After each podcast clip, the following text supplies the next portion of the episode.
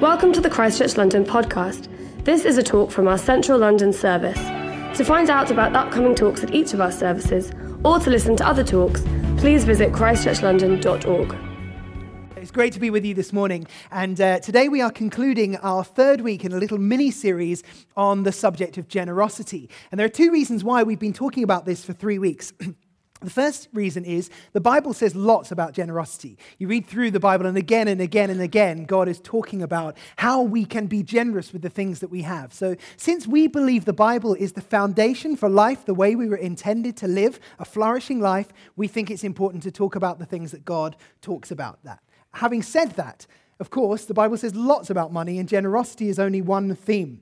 So if we were to talk about everything the Bible said about money, we'd be here today far longer than any of us want to be, or the series would at least be longer than three weeks. So if you have questions about other things to do with money, maybe uh, to do with attitudes towards money, saving, investing, uh, some of the, the, the bigger, sort of broader financial questions, then I would recommend checking out a talk that I gave at the end of last year in our Proverbs series called Love Wealth, no, Love Wisdom, not Wealth, wrong way round. Uh, that's a different talk. Um, but do check that one out. And, and actually, as I talk about generosity today, I'm assuming some other principles from there. So do check that out if that would be helpful. But the second reason we're talking about generosity today is, uh, unsurprisingly, because today is our gift day. And you've heard a bit about that already today and over the last few weeks. So I won't say loads about that, except to say this. I am so excited to be part of a church that is growing and therefore needs increased generosity, because we are seeking to be a blessing to every part of the city. And one of the real privileges for me is that I get to travel around all our services preaching and seeing firsthand fruit that maybe only you guys either don't know is there at all or only hear secondhand. It is a real joy to travel around and see all the great things God is doing in us as a church. And I am excited about all He's currently doing and all He will continue to do in our five, hopefully soon to be six, hopefully soon to be many more than six services across the city. But I know, and we know, that we will only be able to achieve the things that God has for us if we create a culture of generosity, not just here today, but undergirding everything we do as a church. So today what I want to do is just look at three verses that come at the end of Paul's letter to Timothy. It's First Timothy chapter six, if you had a, have a Bible. To give you a bit of context, Paul is writing to a young pastor called Timothy, who leads arguably the biggest church in the ancient world in the, the city of Ephesus, a big, challenging city, uh, not dissimilar actually to London in many ways. And Paul writes to Timothy and says a whole load of things. And in chapter six, he talks a little bit about the subject of money. And he says, be wary about uh, loving money. Now, to be clear, he's not negative about money. He's not negative about wealth or riches. We'll see that in a moment. But he does say it brings with it certain temptations you need to be careful about. So he talks about uh, this kind of warning about the love of money, and then he talks about the need for contentment. And then at the end of the passage, he ends on this really positive note, which is where I want to uh, focus today. He talks about this incredible promise and blessing if we learn to use finance well. So First Timothy six, verse seventeen, he says this, "Command those who are rich in this present world not to be arrogant, nor to put their hope in wealth, which is so uncertain, but to put their hope in God, who richly provides us with everything for our enjoyment. Command them to do good, to be rich in good deeds, and to be generous and willing to share. In this way, they will lay up treasure for themselves as a firm foundation for the coming age, so they may take hold of the life that is truly life." Now, I want to focus particularly on that final little phrase, the life that is truly life. And in a nutshell, I want to argue that Paul thinks there is a quality of life that is available that you only get to access by entering through the doorway of generosity. There is a quality of life available, the life that is truly life, that you get to access by entering through the doorway of generosity. Now, let me qualify that. When Paul is talking about the life that is truly life, I think he primarily means eternal life, that we will get to experience forever when Jesus returns, makes this world new, and we spend eternity with God. And he is not saying the way you get to experience that is by buying your way in. That's not his point at all. You cannot buy eternal life. We get that as a gift only because of Jesus' death and resurrection on our behalf. But I think Paul is saying there is a way now that we can practice generosity so that we get a foretaste of that eternal life in the present. Jesus said something quite similar actually in John ten, verse ten. He says, "The thief comes only to steal and kill and destroy. I have come that they may have life and have it to the full." See, Jesus' picture of life to the full and Paul's picture of the life that is truly life, I think they're talking about the same thing. It's eternal life in God's new creation, but we get to experience something of it here and now. And the fact that we, the reason we can know that it's something we get to experience here and now is because Jesus says that the enemy has actually come to rob you of that quality of life now. And Paul says riches can rob you of that quality of life unless you learn to deal with them well. So what I want to look at today is how we can be generous, use money well, so that we get to get a foretaste now of that joy and that experience we will experience for all eternity. And I've called this talk The Joy of Generosity, which to you maybe right now sounds like an oxymoron, but I really think that generosity should be a joy because it is a way that we get to taste that eternal joy that we'll experience for all eternity. But if we are to see generosity as a joy, I think there are three mindset shifts that we might need to take, which we have found, which we find in this passage. And the first is this. It's a shift from having to giving. See, contrary to what many people say or think, the Bible is not actually anti-money or riches. Three times in these verses, Paul uses the word rich. Two of them are definitely positive, and one of them is probably neutral at worst. He says, command those who are rich in this present world. He just means those who have earthly money. Command those who are rich in this present world not to be arrogant, nor to put their hope in wealth, which is so uncertain, but to put their hope in God, who richly provides us everything for our enjoyment. Command them to do good, to be rich in good deeds and generous and willing to share. Now, Paul repeats that word rich three times, three times, because I think he wants us to make sure that we have the correct definition of what true riches is. And I think he is saying that being truly rich is defined not by what you have, but what you do with it. It's not about having, it's about giving.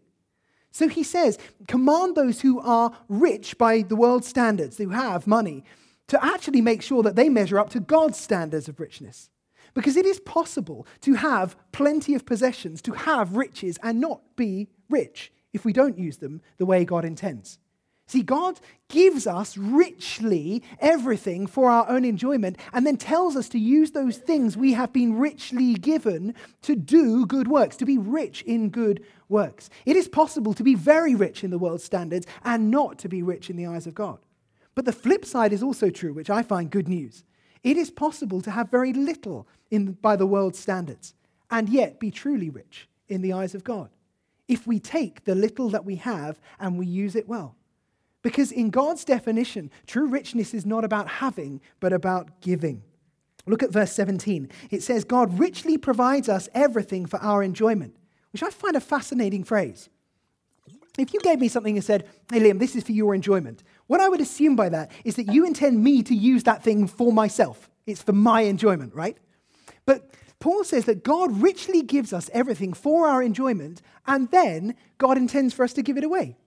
Which weirdly suggests that God thinks that we will get the most joy from the things that we have, not by having them, but by giving them. We are actually wired to get joy from generosity. And there's actually plenty of scientific research that backs all of this up. If you're interested in this area, I would encourage you to check out some research by the Templeton Foundation and the University of Notre Dame's Science of Generosity Project. Uh, you can check out their reports, or this book actually by Professor Christian Smith, The Paradox of Generosity. I'll just summarize a couple of their findings. They argue that there is growing evidence that the human brain is wired for generosity. They say acting generously stimulates the neural circuits in our mind involved in reward, the same circuits that are activated when we eat food or have sex, which explains why giving feels good. Generosity increases our happiness. And studies show that this is true at every age range. For example, one study said that toddlers younger than two um, exhibit more happiness when giving treats to a puppet than when receiving treats themselves. And they were even happier when giving treats from their own bowl rather than giving someone else's treat at no cost to themselves. Now, as a parent who has a two-year-old, I find that very hard to believe, but I'm not going to argue with these scientists. Um, a study with, at the University of Zurich took adults this time and broke them into two groups. Each individual was given twenty-five Swiss francs per week for a month, about twenty pounds a week. The first group, the control group, had to spend the money on themselves, whilst the experimental group had to spend the money on others. They then took regular brain scans throughout the course of the experiment and found far higher levels of happiness in the group that were giving the money away than those who spent the money on themselves. During the experiment, each individual was given an opportunity to accept or reject a deal which would result in them losing out on something and someone else being given more.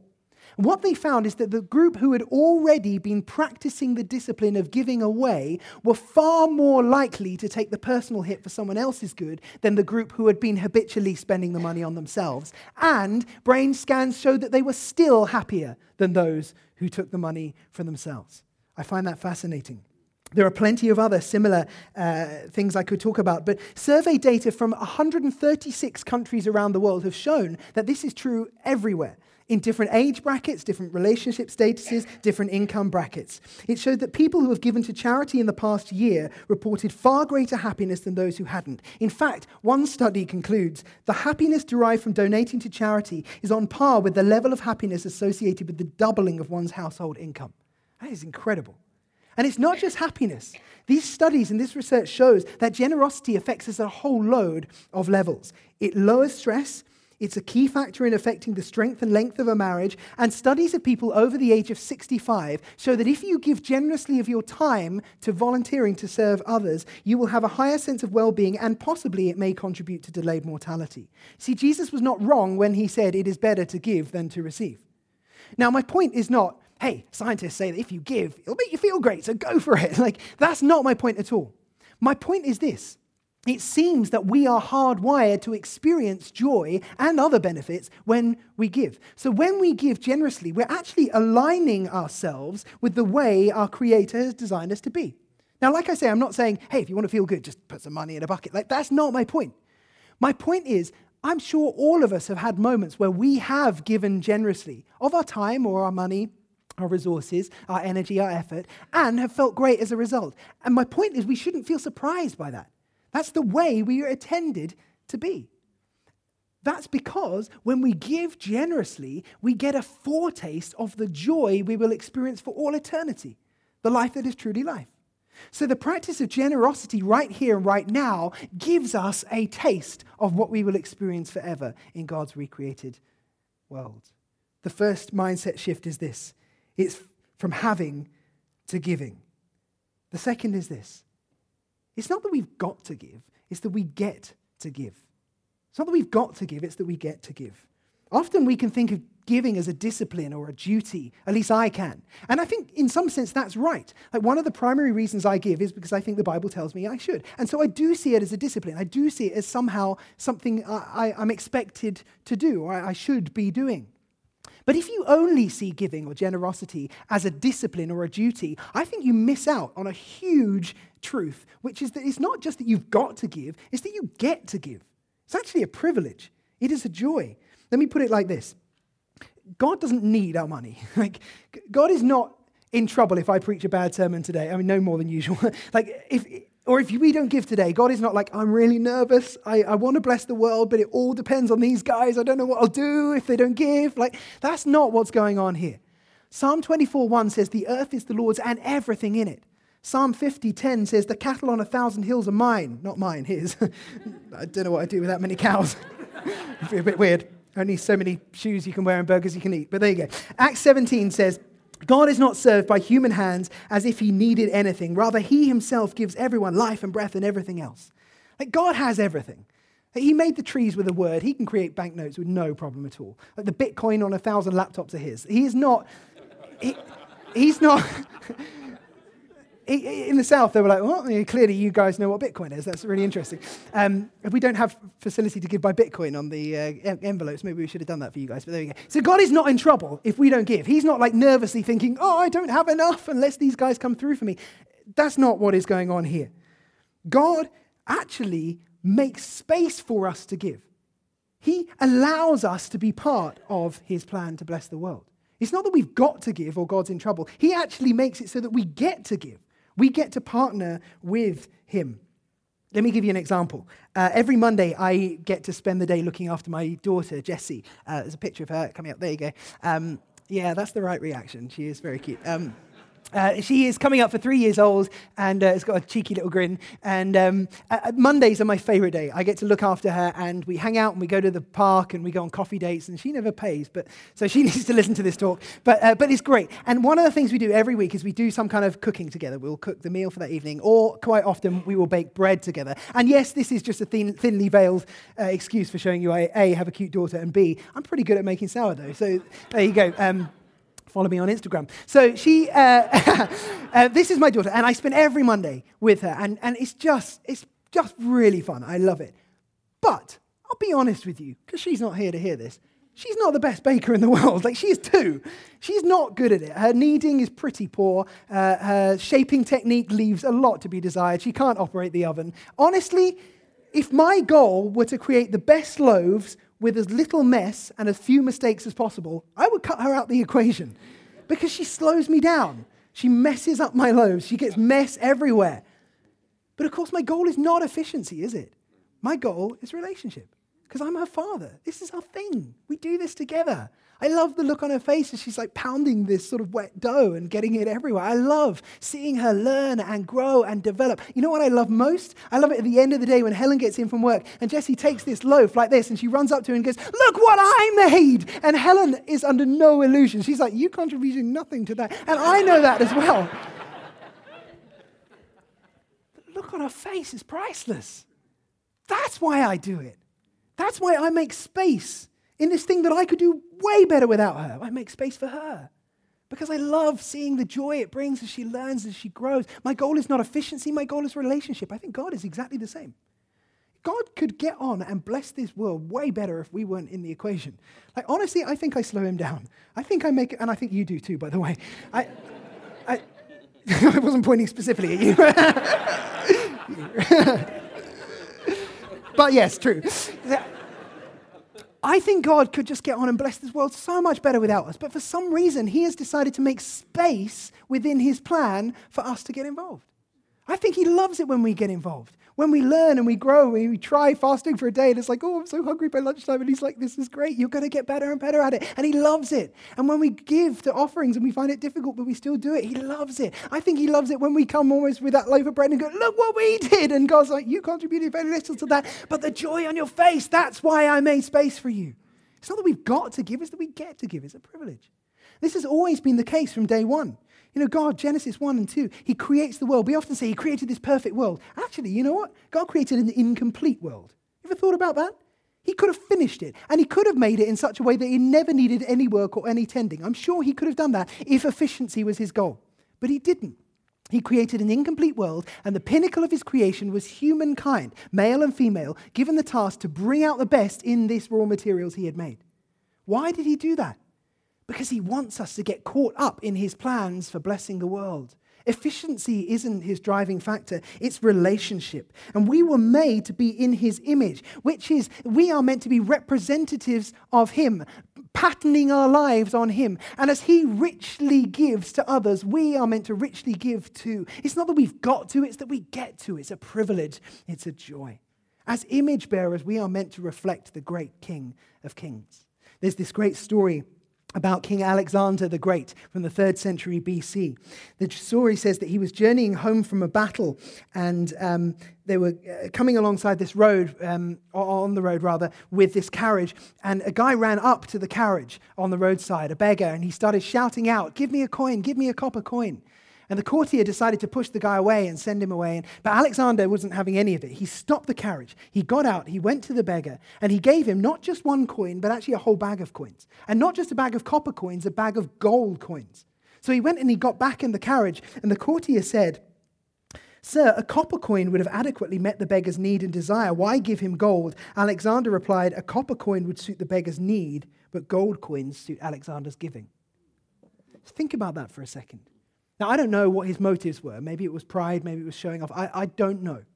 But at least what that response tells me is this. Our giving doesn't only say something about the worth and value of the person we give to. It does say that, but it says so much more. It actually says something about who we believe ourselves to be.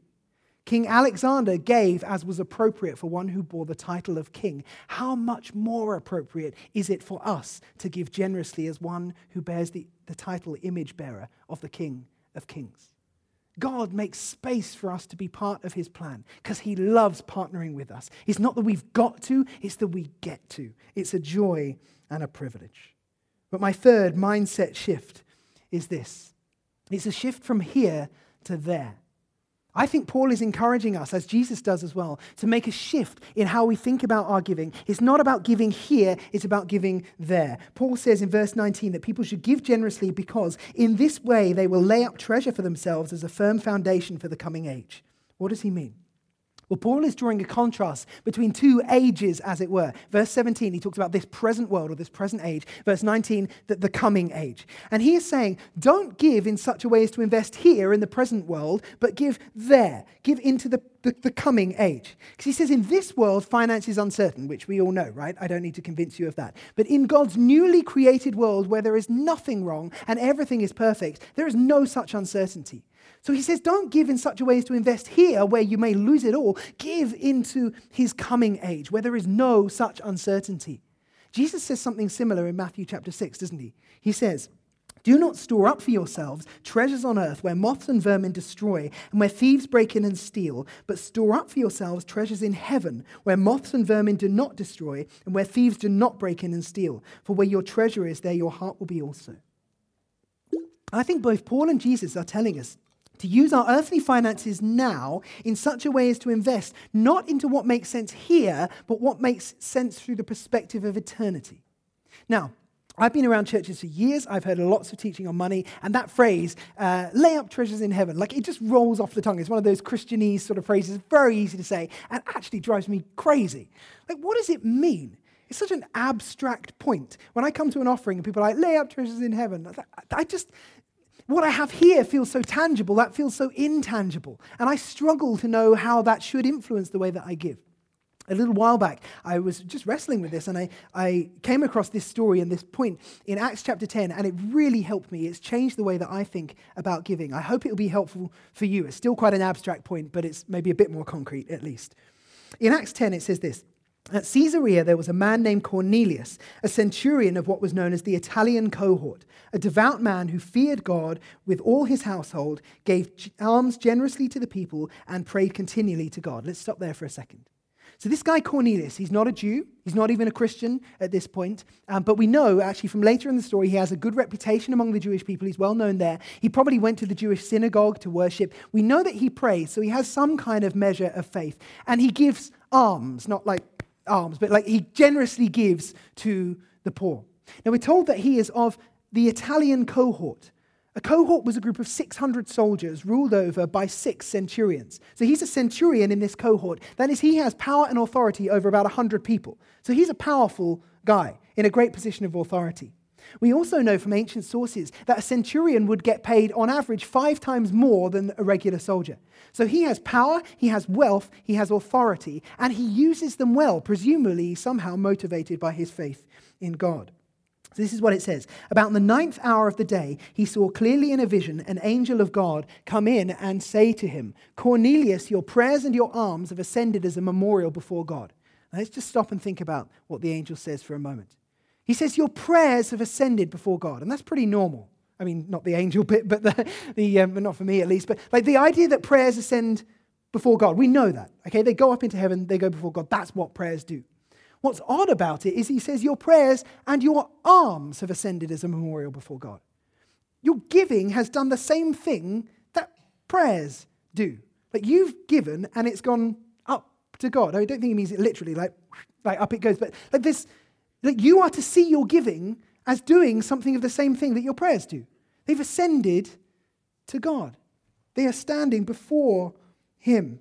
But actually, look exactly what it says.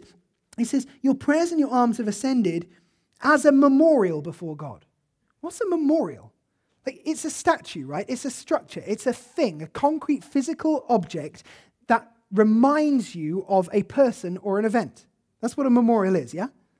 So the angel says that your prayers and your giving have ascended into heaven and have become like a physical memorial as a testimony to all of your faithfulness in prayerful devotion and in generous giving. And it stands before God in heaven. I think that's a powerful picture when you stop and think about it. Maybe picture it in your own mind. And Jesus actually says something similar in Matthew twenty-six and in Mark fourteen. The only Two other times, actually, it's the same story when this word memorial is used. Jesus tells, well, no, it's not a story, actually. Jesus is at this event, and a lady comes with an alabaster jar full of expensive perfume, and she breaks it open and pours it over Jesus. And the disciples say, "What are you doing? That's such a waste." And Jesus says, "No, what she is doing is beautiful. And wherever the good news about me goes all around the world for all eternity, this will go with it as what? A memorial." Often says is in memory. It literally means as a memorial of her. Like, people will be able to look at this thing and remember her generosity. And the angel says the same thing has happened with your prayers and with your giving, Cornelius. It's ascended. It stands before God like a firm foundation, a reminder to him of all that you have done and given. Now, this helps me because it means that every pound I put into an offering bucket doesn't just get subsumed into some kind of mass and I'm just like another nameless, faceless giver. I will never know what you put in to the offering bucket. Like, the, I don't want to know that. That's probably not appropriate for me to know.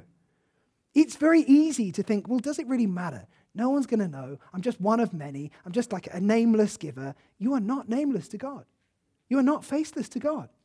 Because everything you give rises up into heaven. You're laying it up there, and it becomes like a statue with every line of your giving and faithful prayer on it. And God looks at it and he says, "I remember every bit." I will never know what it costs you to give. I will never know every sacrifice, but it will not be unknown because God will know. Your giving rises to him like a memorial in heaven. And in a weird kind of way, that really helps me.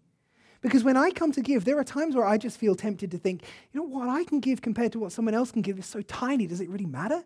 It's just going to get kind of subsumed into this big hole. Or like, would anyone know? Like, do I really have to give? Does it really matter? Yeah, it does. Because it's not about other people knowing, it's about God knowing. And not one penny that we will give, not one single sacrifice we make will be unknown to God. It accumulates like a memorial before him in heaven. And so it actually helps me, and maybe this is just me, but maybe it will help you too, when I come to an offering, to picture that, to picture what I give almost as if it were ascending to heaven and being like another line on that memorial stone before God.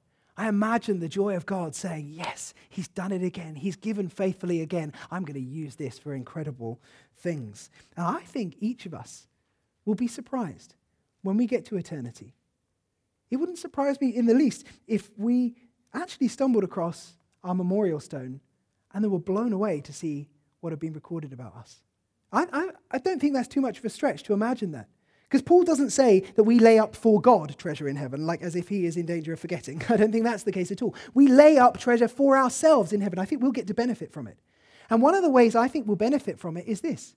When we get to see things from the light of eternity, I think God will join the dots and we will see more clearly than we will ever perceive now what God has been able to do with every bit of giving we have sacrificially donated.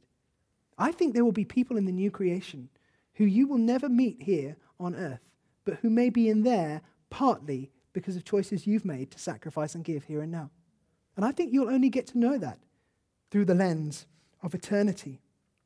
I remember years ago being at a church in Peterborough, a great church called Kingsgate um, Church. It's just an amazing place that makes church leaders jealous. Uh, it's a brilliant, brilliant building and a great church. And I remember hearing uh, the pastor explain a bit about their giving and how they had um, saved for years to get this building, to build this building. And the bit of the story that really stuck with me is this. He said once they'd started constructing the building, they had a ceremony where everyone who had given into the offering had a chance to write their name on a bit of paper and lay it in the foundations of the building, which was symbolic of the fact that this structure was built on the sacrifice of individuals.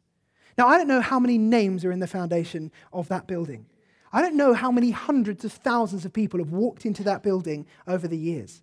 I don't know how many people have given their lives to Jesus in that building, but it's a growing church, so I imagine plenty. I don't know how many people have been baptized in that church or been healed in that church or had their lives transformed in some way in that church.